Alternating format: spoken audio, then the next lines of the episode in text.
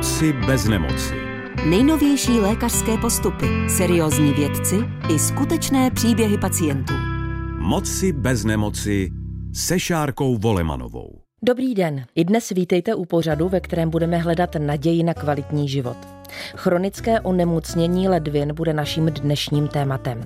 Hovořit budeme o moderní léčbě, která dokáže u pacientů s tímto onemocněním oddálit dialýzu až o několik let. To vše s příběhem Vojtěcha, kterému tato léčba pomáhá. Poslouchejte s námi. Moci bez nemoci. Pořad o cestě ke zdraví. Mým prvním hostem je lékařka. Jmenuji se Silvie Rejnochová Bloudíčková a pracuji jako vedoucí lékař nefrologické a transplantační ambulance IKEM. Ledvin transplantaci je méně než pacientů, kteří je potřebují. Jejich selhání však umíme efektivně předcházet. Paní doktorko, vítejte. Dobrý den.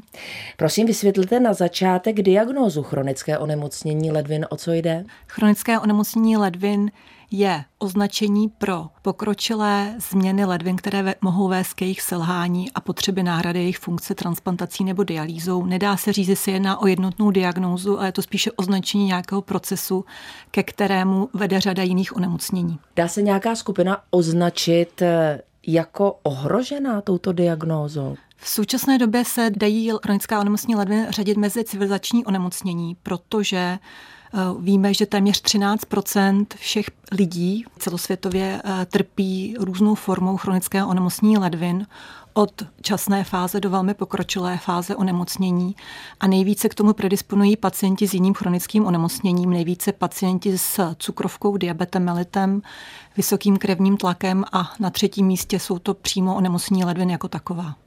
Pokud se takové onemocnění, tedy chronické onemocnění ledvin, vyskytne někdy v rodině, připouští se tady nějaká genetická zátěž? Je to dědičné onemocnění nebo může být? Závisí to na typu onemocnění. Víme, že řada z nich má genetický podklad ale neznamená to, že se to onemocnění může vyvinout. Potřebuje to řadu vnějších spouštěčů, ale dá se předpokládat, že pokud někdo z rodiny, hlavně v tom prvním příbuzenském vztahu, trpí nějakou nějakým onemocněním ledvin typu autoimunitního onemocnění, tak ten pacient je ve vyšším riziku, že se podobné onemocnění může vyvinout.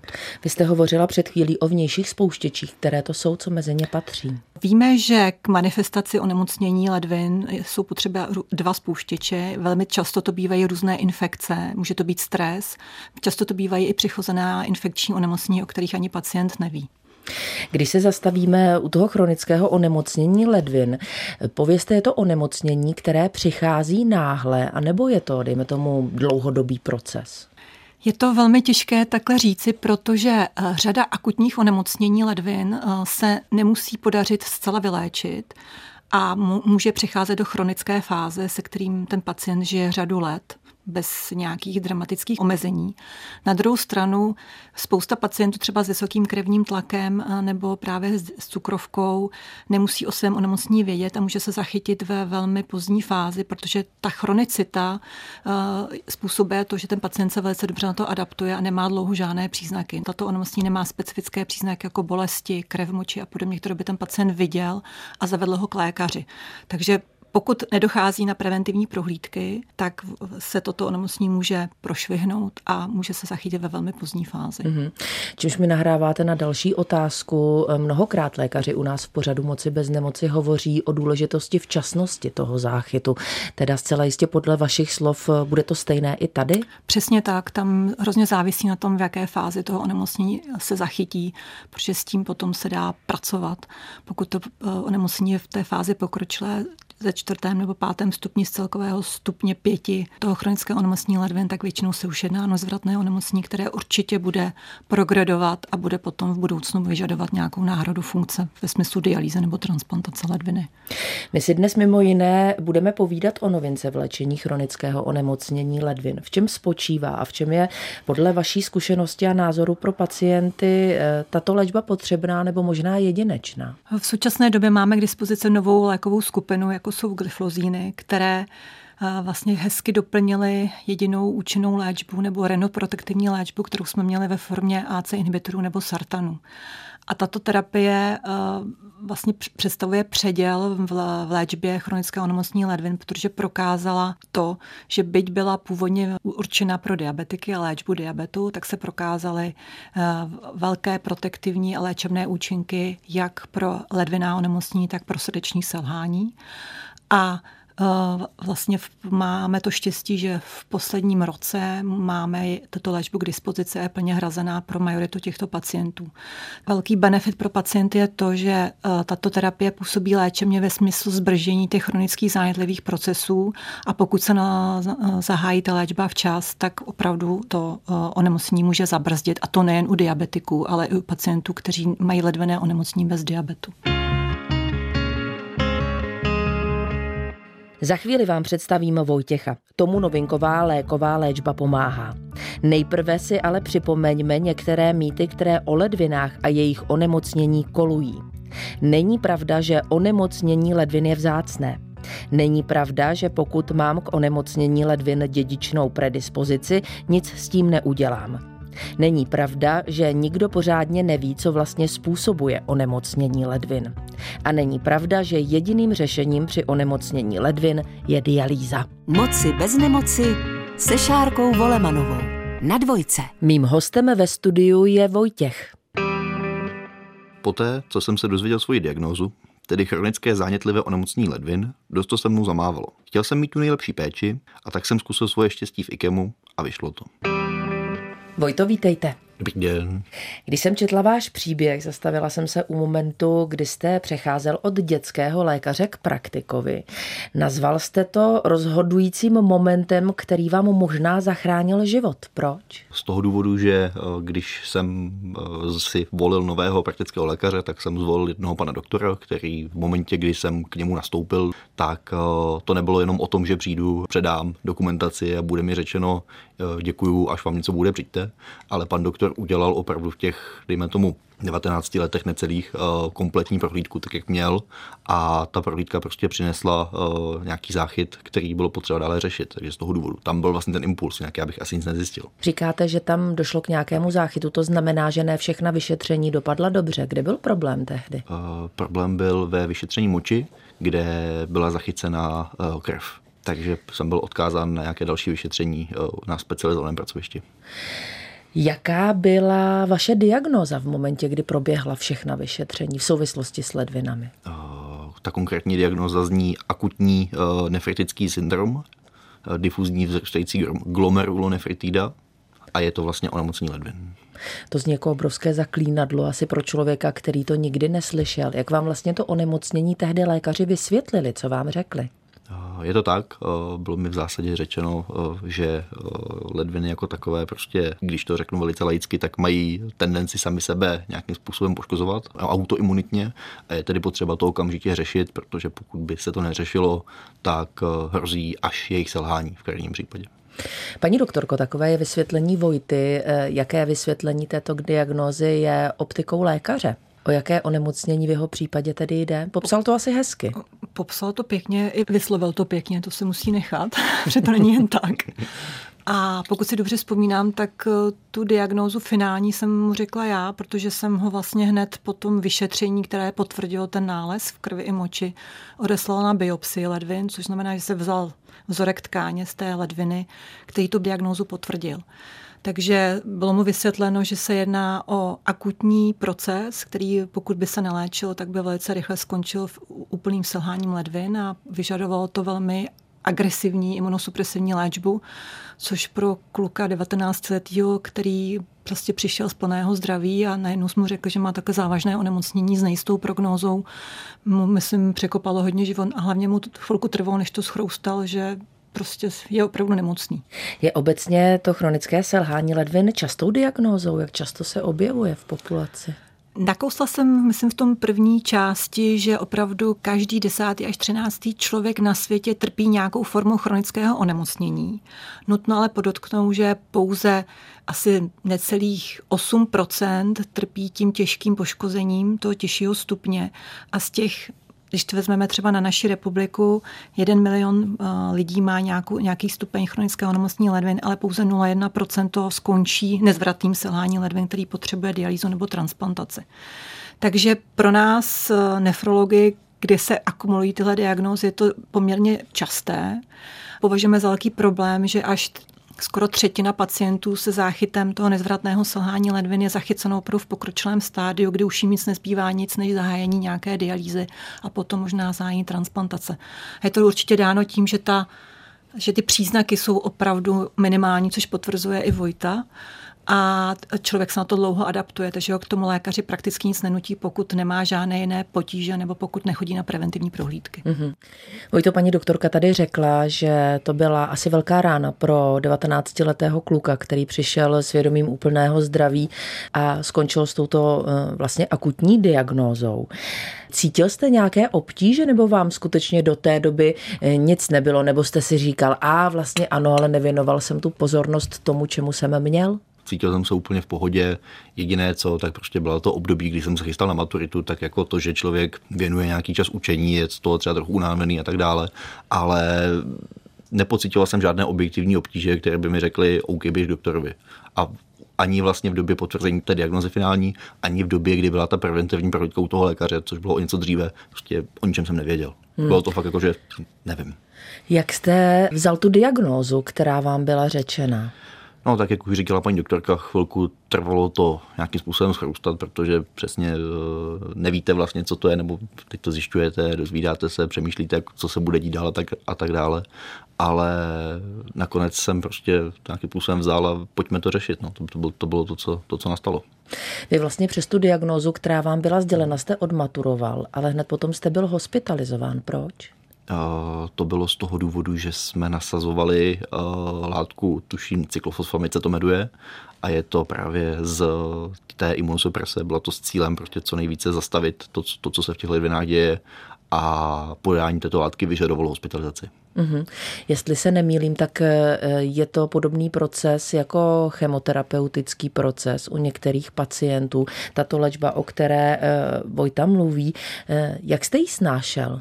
Pokud se pamatuju dobře, tak to bylo až překvapivě dobré.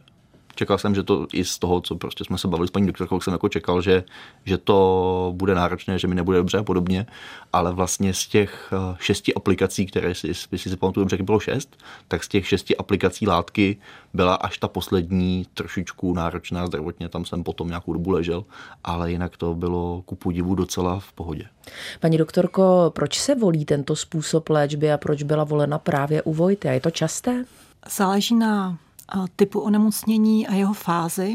Pokud je to s akutními změnami, které opravdu vidíme v tom, té biopsii, v tom vzorku, tak to vyžaduje agresivní terapii, abychom ten imunitní proces, který napadá vlastní tkáň, opravdu zastavili. Abychom restartovali ten imunitní systém, aby přestal napadat uh, tkáně tělu vlastní. Takže v případě Vojty a v případě vlastně jeho diagnózy to byla první volba léčba volby. Takže eh, pacienti tady tu označují jako chemoterapie, protože to je součástí různých onkologických terapií, ale je to opravdu velmi redukované oproti léčbě onkologických onemocnění. A asi první nebo dvě se podávají eh, infuzí eh, za hospitalizace a pak už pacient dochází ambulantně, takže je to dobře snášené a vlastně až po té takzvané indukční fázi pak přecházíme nějakou udržovací léčbu imunosupresivy, která se bere nějakou dobu dobu, aby kontroloval to onemocnění. Paní doktorko, vy jste zmínila, že tahle léčba, kterou podstoupil Vojta, je poměrně agresivní. Má nežádoucí účinky a mezi nimi eh, je i neplodnost mužů a žen. Eh, je to tak vždy a proč? U této terapie, co popisoval, u cyklofosfamidu, je to uh, opravdu, říká se tomu gonadotoxické a má to i teratogenní účinky, to znamená, že by to deformovalo plod. Takže se určitě doporučuje dva roky až tři roky nemít děti. A pokud eh, tuto léčbu podstupují mladí lidé, tak eh, vždycky se odebírá dopředu buď to vajíčka u žen nebo u spermie u mužů a zmražují se, abychom jim uchovali vlastně zdravé mm, zárodečné buňky pro jejich budoucí potomstvo. Protože samozřejmě ty dlouhodobé účinky a dopady toho cyklofosfobidu můžou být a přetrvávat, takže abychom se vymanili z těch problémů, tak se toto řeší. A proto se vlastně i ta léčba toho tím cyklofosfodem třeba odkládá do doby, než dojde k odběru tady těch buněk. Mm-hmm. Uh, Vojto, uh, předpokládám, že jste o tom riziku věděl. Jak jste se rozhodl ho řešit vy? Ano, věděl jsem o tom, bylo mi to řečeno vlastně hned při té první hospitalizaci, když přišly výsledky biopsie. Uh, dohodli jsme se tak, že jsme nechali nějakou dobu, teď nedokážu říct, jak dlouho to trvalo, nechali jsme nějakou dobu právě pro účely toho, aby bylo možné udělat tu kryoprezervaci, což se povedlo v několika dávkách, takže z tohoto hlediska jsem v úzovkách bezpečí. Dnes si povídáme o chronickém onemocnění ledvin a novém lékovém preparátu pro takové pacienty. Mými hosty ve studiu jsou paní doktorka Silvie Rajnochová Bloudíčková, vedoucí nefrologické a transplantační ambulance kliniky nefrologie IKEM a Vojtěch, který takovou léčbu podstupuje. Do našeho povídání se právě teď po telefonu přidává i maminka Vojty, paní Marcela. Vítejte u nás v pořadu Moci bez nemoci. Dobrý den. Pozorovala jste na Vojtovi nějaké zdravotní potíže dřív, než vyšla najevo jeho diagnóza? Vůbec ne. Vůbec, absolutně. On byl naprosto zdravý kluk, prostě, který se věnoval škole, sportu a, a různým prostě jiným aktivitám a, a byl naprosto v pohodě. Váš syn byl velmi mladý, kdy se svoji diagnózu dozvěděl. Eh, on už nám tady říkal, eh, jak to snášel v momentě, kdy mu bylo řečeno, jak nemocný je. Eh, jak to snášel z vašeho pohledu a jak jste to snášela vy jako máma? No tak ten začátek byl takový, to byl takový ten prvotní šok, za kterého jsme se potřebovali nějakým způsobem oklepat. Člověk prostě před ním pochopitelně byl hrozně silný ale když byl někde sám, tak to na něho padlo a bylo to takové dost krušné. Ale my jsme zrovna v tu dobu s eh, hodou okolností ho měl po maturitě a já jsem klukům konečně kývla na pořízení psa, takže jsme měli štěně Bígla a to byl takový trošku terapeut v té rodině v tu dobu, jo, kde prostě nám to trošku naředilo tu vzniklou situaci, aby jsme se s tím tak nějak dokázali nějak popasovat. No. Který okamžik by byl pro Vojtu z vašeho pohledu nejtěžší? Byl takový? No já si myslím, že to byl asi ten začátek, kdy prostě se fakt jako nevědělo, eh, jak se to podaří zachránit a jestli jestli se to podaří dostat do toho stavu, aby se to eh, nějakými léky udržovalo, anebo že skončí na dialýze a případně prostě eh, i na transplantaci ledviny. Takže fakt asi úplně ten samotný začátek. Mm-hmm. Vojto, vypadáte jako kluk, který je zdravý absolutně bez starostí. Eh, kde berete tu chuť to prostě všechno zvládnout? Já na to říkám to, že si myslím, že nemá smysl sedět někde v koutě a ubíjet se tím myšlenkama, co bude, jak to bude, nebude, prostě pojďme fungovat dál, pojďme se snažit. Věřím tomu, že prostě medicína je dneska už na takový úrovni, aby nějakým způsobem dokázal pomoct a věřím tomu, že to bude fungovat. Kdo byl tím, kdo vám pomáhal? Kdo byl tím, kdo vás nejvíc podporoval? V té době to byla rodina, rodina, tehdejší přítelkyně, kamarádi, někteří o tom taky věděli, takže s těma jsem byl taky v kontaktu, prostě to nejbližší okolí. No. Chtěl byste třeba teď něco říct mamince, stála tam na prvním místě z těch lidí, které jste jmenoval? Asi hlavně poděkovat za tu podporu, která prostě v té době byla. Eh, nebylo to úplně jednoduchý ani pro mě, ani pro mě, ale zvládli jsme to. Dneska si myslím, že to je docela fajn, takže, takže tak. Marcelo, chcete na to reagovat? No já jsem hrozně ráda, že prostě to dopadlo, jak to dopadlo, protože člověk fakt jako musí eh, se dívat dopředu a spíš hledat ty pozitivní věci, protože eh, říci, že třeba spousta lidí je v daleko horších patálích i zdravotních, když je daleko složitější situace a že prostě, když člověk myslí tak nějak jako pozitivně, tak že to nakonec všechno dobře dopadne. Já vám děkuji, že jste věnovala pár minut času našemu povídání. Eh, děkuji za tu naději, kterou jste přinesla. Samozřejmě i vám hodně zdraví. Děkuji moc vám také. Mějte se hezky. Naschánou. Vojto, po jak dlouhé době jste začal vnímat eh, možná tedy zlepšení, tedy s největší pravděpodobností? Jak je vám dneska? Má to nějaký vývoj? Eh, dneska si myslím, že mi docela dobře, bo docela je slabý slovo, je mi dobře. A s tím, že od té novinkové léčbě, oni to říkal, je tady tahle ta záležitost, eh, v té době to vlastně ještě neplatila pojišťovna, já jsem říkal, OK, jak to bude něco stát, ale prostě pojďme to napsat, pojďme to zkusit. A vlastně do další kontroly, která byla tuším, že za 4-5 týdnů, tak už byl vidět nějaký první posun že jsme říkali, OK, to funguje, tak prostě v tom pojedeme dál a beru to vlastně do dneška. Mm-hmm. Paní doktorko, popište prosím proces té nové léčby a my jsme vlastně neřekli, jakou formou se podává. Je to úžasný, protože jsou to tabletky, kterou ten pacient bere jednou denně, takže to je, když se podíváme, kolik ty pacienti berou léku jako celkově, což jsou obrovský kvanta, hlavně ti starší pacienti, tak tady to je jedna tabletka navíc. A velmi dobře vídáme, že po zahájení ty terapie dochází i k zlepšení krevního tlaku, takže se dají i další léky třeba snižovat a tak dále. Takže ten benefit je obrovský. Mm-hmm. Může právě tedy tato léčba oddálit, dejme tomu, dialýzu a nebo tu transplantaci ledvín? Nepochybně ano, ty studie, i post-hoc studie eh, z toho ty výsledky to napovídají, protože samozřejmě ty, eh, ty follow-upy nejsou tak dlouhé, ale všechny ty ukazatele k tomu směřují. Záleží na tom zahájení ty terapie. To znamená, čím dřív, tak tím samozřejmě lépe. V těch pozdních stádiích, jak jsem zmiňovala, to čtvrté, páté, tam už se, vlastně ve pátém už to nemá žádnou indikaci, při ten benefit už se nedá předpokládat. V tom čtvrtém je to opravdu na zvážení tím daným lékařem, jestli posílit tu terapii stávající, anebo ne. Paní doktorko, eh, jsou i jiná kritéria toho, pro koho je tato zmíněná novinková léčba vhodná, kromě těch stádí, o kterých jste hovořila? Stran klinických diagnóz je to určeno pro všechny pacienty s chronickým onemocněním ledvin. Pro úhradu pojišťovnou, protože ty náklady nejsou malé na, na ty léky. Eh, musí ten pacient splňovat nějaká kritéria stran uh, renálních parametrů, to znamená úrovně té renální funkce a přítomnost bílkoviny v moči. Ale dá se říct, že je to velmi příznivé pro ty pacienty, že většina na to dosáhne a můžeme začít léčit pro v těch časných stádiích, kdy to má největší efekt. Co se týče těch pozdních stádií, tak tam je to opravdu na zvážení eh, ošetřujícím lékařem, protože v pátém stádiu a u dializovaných pacientů to nemá smysl, protože ten efekt se už nedá předpokládat, ty eh, změny jsou nevratné. A u pacientů ve stádiu 4 je to velmi otazné, protože ten benefit je velmi mm, malý ale dáváme to, protože to má jiné účinky, zejména mm, účinky na srdečně cévní systém, který bývá velmi poškozený u těch pacientů s nezvratným selháním ledvin, takže ty benefity tam pořád jsou. Paní doktorko, má tato novinková léčba nějaké negativní vedlejší účinky? Dá se říci, že tahle léčba je velmi dobře snášená. Ty vedlejší účinky jsou opravdu minimální u malého procenta pacientů.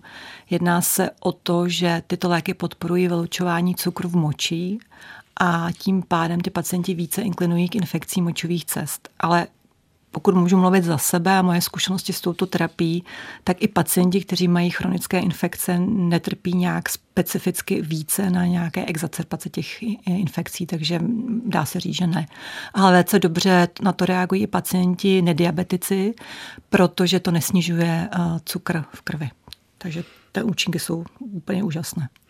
Vojto, my eh, během toho dnešního setkání jsme se dozvěděli, že ten, kdo vlastně určil přesnou diagnózu, byla paní doktorka, že od té doby eh, trávíte ten čas eh, spolu. Ona byla tím, kdo vám dal ty nové léky. Chtěl byste jí něco teď říct? Asi jste spolu prošli už pořádný kus života. Zejména strašně moc poděkovat fakt strašně moc poděkovat, protože od toho prvního momentu, kdy jsem se v roce 2017 dostal do IKEMu, tak uh, byť ta situace nebyla chvilkama úplně růžová, tak prostě ve výsledku je to skvělý, profesionální, mám pocit, že jsem v dobrých rukách, že se prostě nemusím bát a že to nějakým způsobem bude fungovat dál. Takže děkuji. Já Paní doktorko. Nemám co říct. je to úžasný pacient a pro mě to je eh, jedna ze srdečních momentů, protože eh, provázet toho pacienta v vlastně z plného zdraví do šoku z závažného onemocnění a vidět efekt té léčby a že žije plnohodnotným životem. A prakticky dochází jenom na kontroly, kdy vždycky je nervózní, jak to dopadne a já jenom volám, že je to všechno v pořádku, že může pokračovat. Občas mu řeknu, že by měl zvolnit, ale to patří k věku, tak je to prostě to, co mě na medicíně baví. Vojto, já vám děkuji za to, že jste dnes přišel k nám do pořadu Moci bez nemoci, za ten váš příběh, za tu otevřenost a samozřejmě přeju vám hodně zdraví. Děkuji. Mějte se hezky. Vám posluchačům Českého rozhlasu Dvojka přeji hodně zdraví, štěstí a naděje na život. Pokud vás zajímají další informace o dialýze ledvin a transplantaci, poslouchejte dále podcast pořadu Moci bez nemoci. Mým hostem zůstává doktorka Silvie Rajnochová Bloudíčková, vedoucí nefrologické a transplantační ambulance kliniky nefrologie IKEM. Všechny díly pořadu Moci bez nemoci poslouchejte na dvojka.rozhlas.cz, v aplikaci Můj rozhlas.cz a v dalších podcastových aplikacích.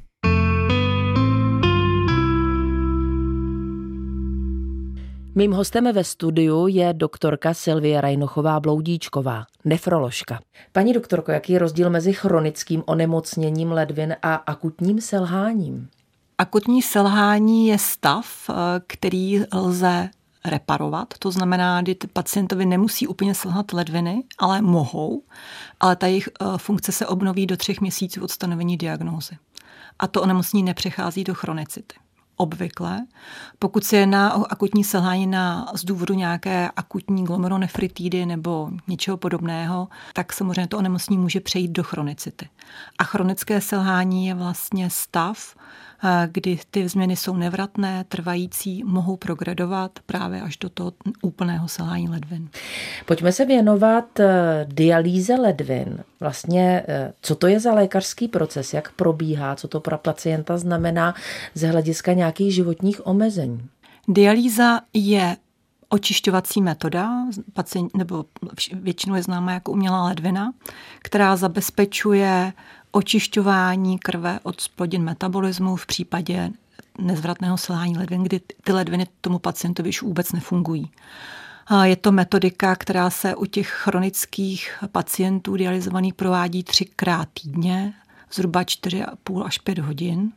Takže je to velmi časově náročné i psychicky náročné, ale zabezpečuje to, že ten pacient prostě je schopen na té dialyze žít nějakou určitou dobu protože bez ledvin se bohužel nedá přežít. Kdy se pro pacienta volí ta zmíněná dialýza, a teď to možná řeknu e, velmi laicky nebo hloupě, ale proč se tedy rovnou e, neřeší transplantace ledvin? Jedna věc je, že aby se dalo transplantovat bez dialýzy, tak ta diagnóza musí být udělána včas, to nezvratného selhání ledvin, a pacient musí být vhodným kandidátem transplantace, protože ne každý je vhodným kandidátem této metody. Takže v současné době se snažíme i nefrologi, i internisty edukovat v tomto směru, aby ty pacienty referovali včas, aby ti pacienti vůbec do stádia dialýzy dospěli, protože ty výsledky jsou jednoznačně lepší. Říká se mu takzvaná preemptivní transplantace. Bohužel většina těch eh, pacientů do té dialýzy spadne, nebo je již dializována, protože asi třeba ani o svém tom chronickém onemocnění neví, jak jsem zmiňovala, že až 40% pacientů vlastně se musí zahájit dialýza, protože se na to přijde v takhle pokročilém stavu. A teprve v této fázi ti pacienti mohou být rozvyšetřováni, zda by byli vhodnými kandidáty transplantace.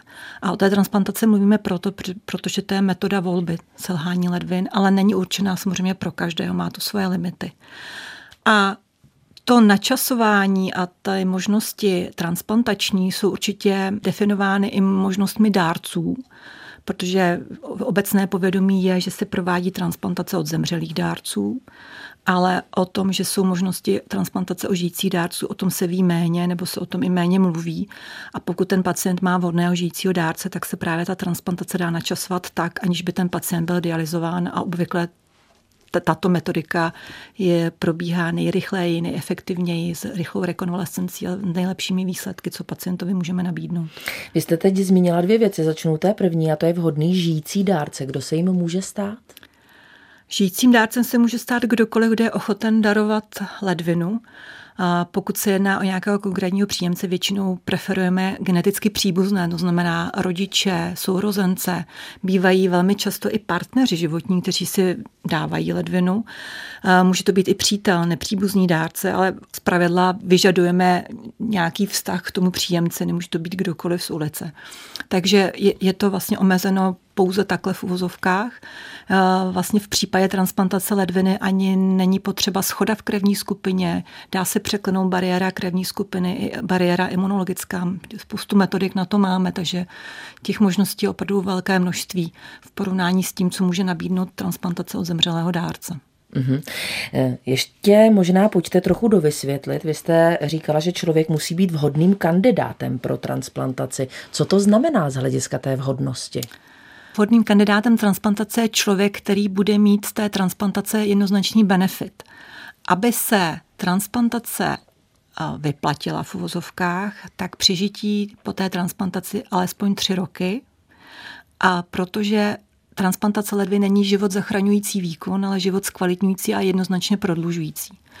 A i když se technicky nejedná o složitý výkon, tak eh, ta léčba, která je spojená s tou transplantací, je poměrně náročná a může být zatížena různými infekčními komplikacemi, které mohou to kvalitu života těch pacientů význam, významně omezit a dokonce i snížit přežití těch pacientů. Takže eh, mluvím zejména o, pacientů, o pacientech z vyšších věkových kategorií, které tvoří majoritu těch pacientů eh, na dialýzách nebo přípravy na dialýze, o kterých musíme velmi pečlivě volit, eh, jestli opravdu z té transplantace budou profitovat. A pak to jsou různá onemocnění, třeba srdečně cévní nebo onkologická onemocnění, které můžou představovat prostě bariéru pro tu transplantaci, takže ten pacient se nemůže stát vhodným kandidátem transplantace. Poslední otázka na transplantaci. Eh, vrací se po ní člověk do plnohodnotného života nebo i po transplantaci vlastně zdravého eh, orgánu? Má nějaká životní omezení? No cílem transplantace je úplný návrat do plnohodnotného života i do pracovního procesu. I ženy, i muži mají děti, zakládají rodiny, takže tam ta omezení opravdu nejsou. Největší omezení jsou takové první tři měsíce po té transplantaci, kdy jsou exponováni nejvyššími dávkami imunosupresní léčby, které potlačují imunitní systém, tak aby se nevystavovaly rizikům infekce. A říkáme to takové, takovému uh, období, jako je záruční období, kdy je, se vyskytuje nejvíce komplikací, hlavně těch infekčních a spojených s tou imunosupresí. A po těch třech měsících opravdu nemáme, nebráníme těm lidem, aby se vrátili do práce, mohli se koupat, plavat, samozřejmě za dodržování nějakých hygienických návyků a fungují úplně normálně. Paní doktorko, a poslední otázka. Eh, mnohokrát tady zazněla prevence a včasnost. A také to, že mnohdy eh, člověk vůbec neví, že má nemocné ledviny. Jak je to s preventivními vyšetřeními a kdybychom vlastně na ně měli chodit a jak často? Určitě tím primotním je změna praktického lékaře z, z dětského lékaře. Tam určitě to primární vyšetření by být mělo. A myslím si, že velmi na místě je docházet na preventivní prohlídky, alespoň jednou za čtyři roky v případě uh, anamnézy nějakého rodinného onemocnění ledvin v anamnéze. To znamená třeba pokud se jedná o prvostupňové příbuzenstvo nebo vícečetné uh, postižení členů rodiny, anebo pokud ten dotyčný ví, že má opravdu geneticky vázané onemocnění ledvin v rodině, určitě to nepodceňovat, i když nemá žádné příznaky, proto ty prevence jsou. A pak eh, u, u, eh, pacientů nad 50 let věku, kteří mají uh, srdeční onemocnění nebo hypertenzi nebo diabetes, tak u nich je uh, vlastně v rámci preventivních prohlídek jednou za čtyři roky rozšířeno to vyšetření i zvanou glomerální filtraci, která lépe vypovídá o globální funkci těch ledvin. Děkuji vám za návštěvu u nás dnes v pořadu Moci bez nemoci a samozřejmě paní doktorko i vám hodně zdraví. Já moc děkuji za pozvání a přeju pevné zdraví a hodně štěstí.